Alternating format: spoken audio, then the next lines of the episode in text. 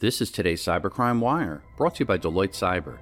From Metuchen, New Jersey, I'm Scott Schober, author of Hacked Again. Intuit's MailChimp comes forward on a recent social engineering attack shared on MailChimp's website.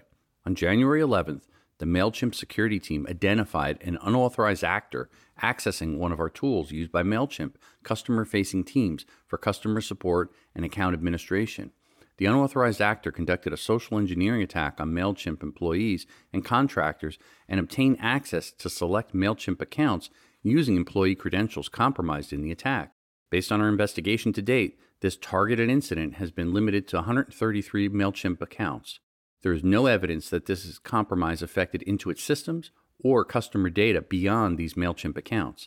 After we identified evidence of an unauthorized actor, we temporarily suspended account access for MailChimp accounts where we detected suspicious activity to protect our users' data.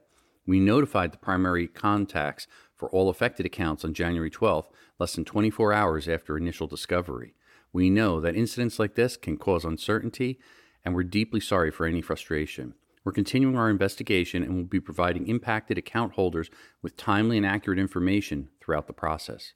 Reporting for Cybercrime Radio, I'm Scott Schober, author of Hacked Again. New every weekday, the Cybercrime Wire is brought to you by Deloitte Cyber, a worldwide leader in cybersecurity consulting. To empower your clients with understanding and trust for a cyber-powered future, visit Deloitte.com/cyber. For more breaking news, visit cybercrimewire.com.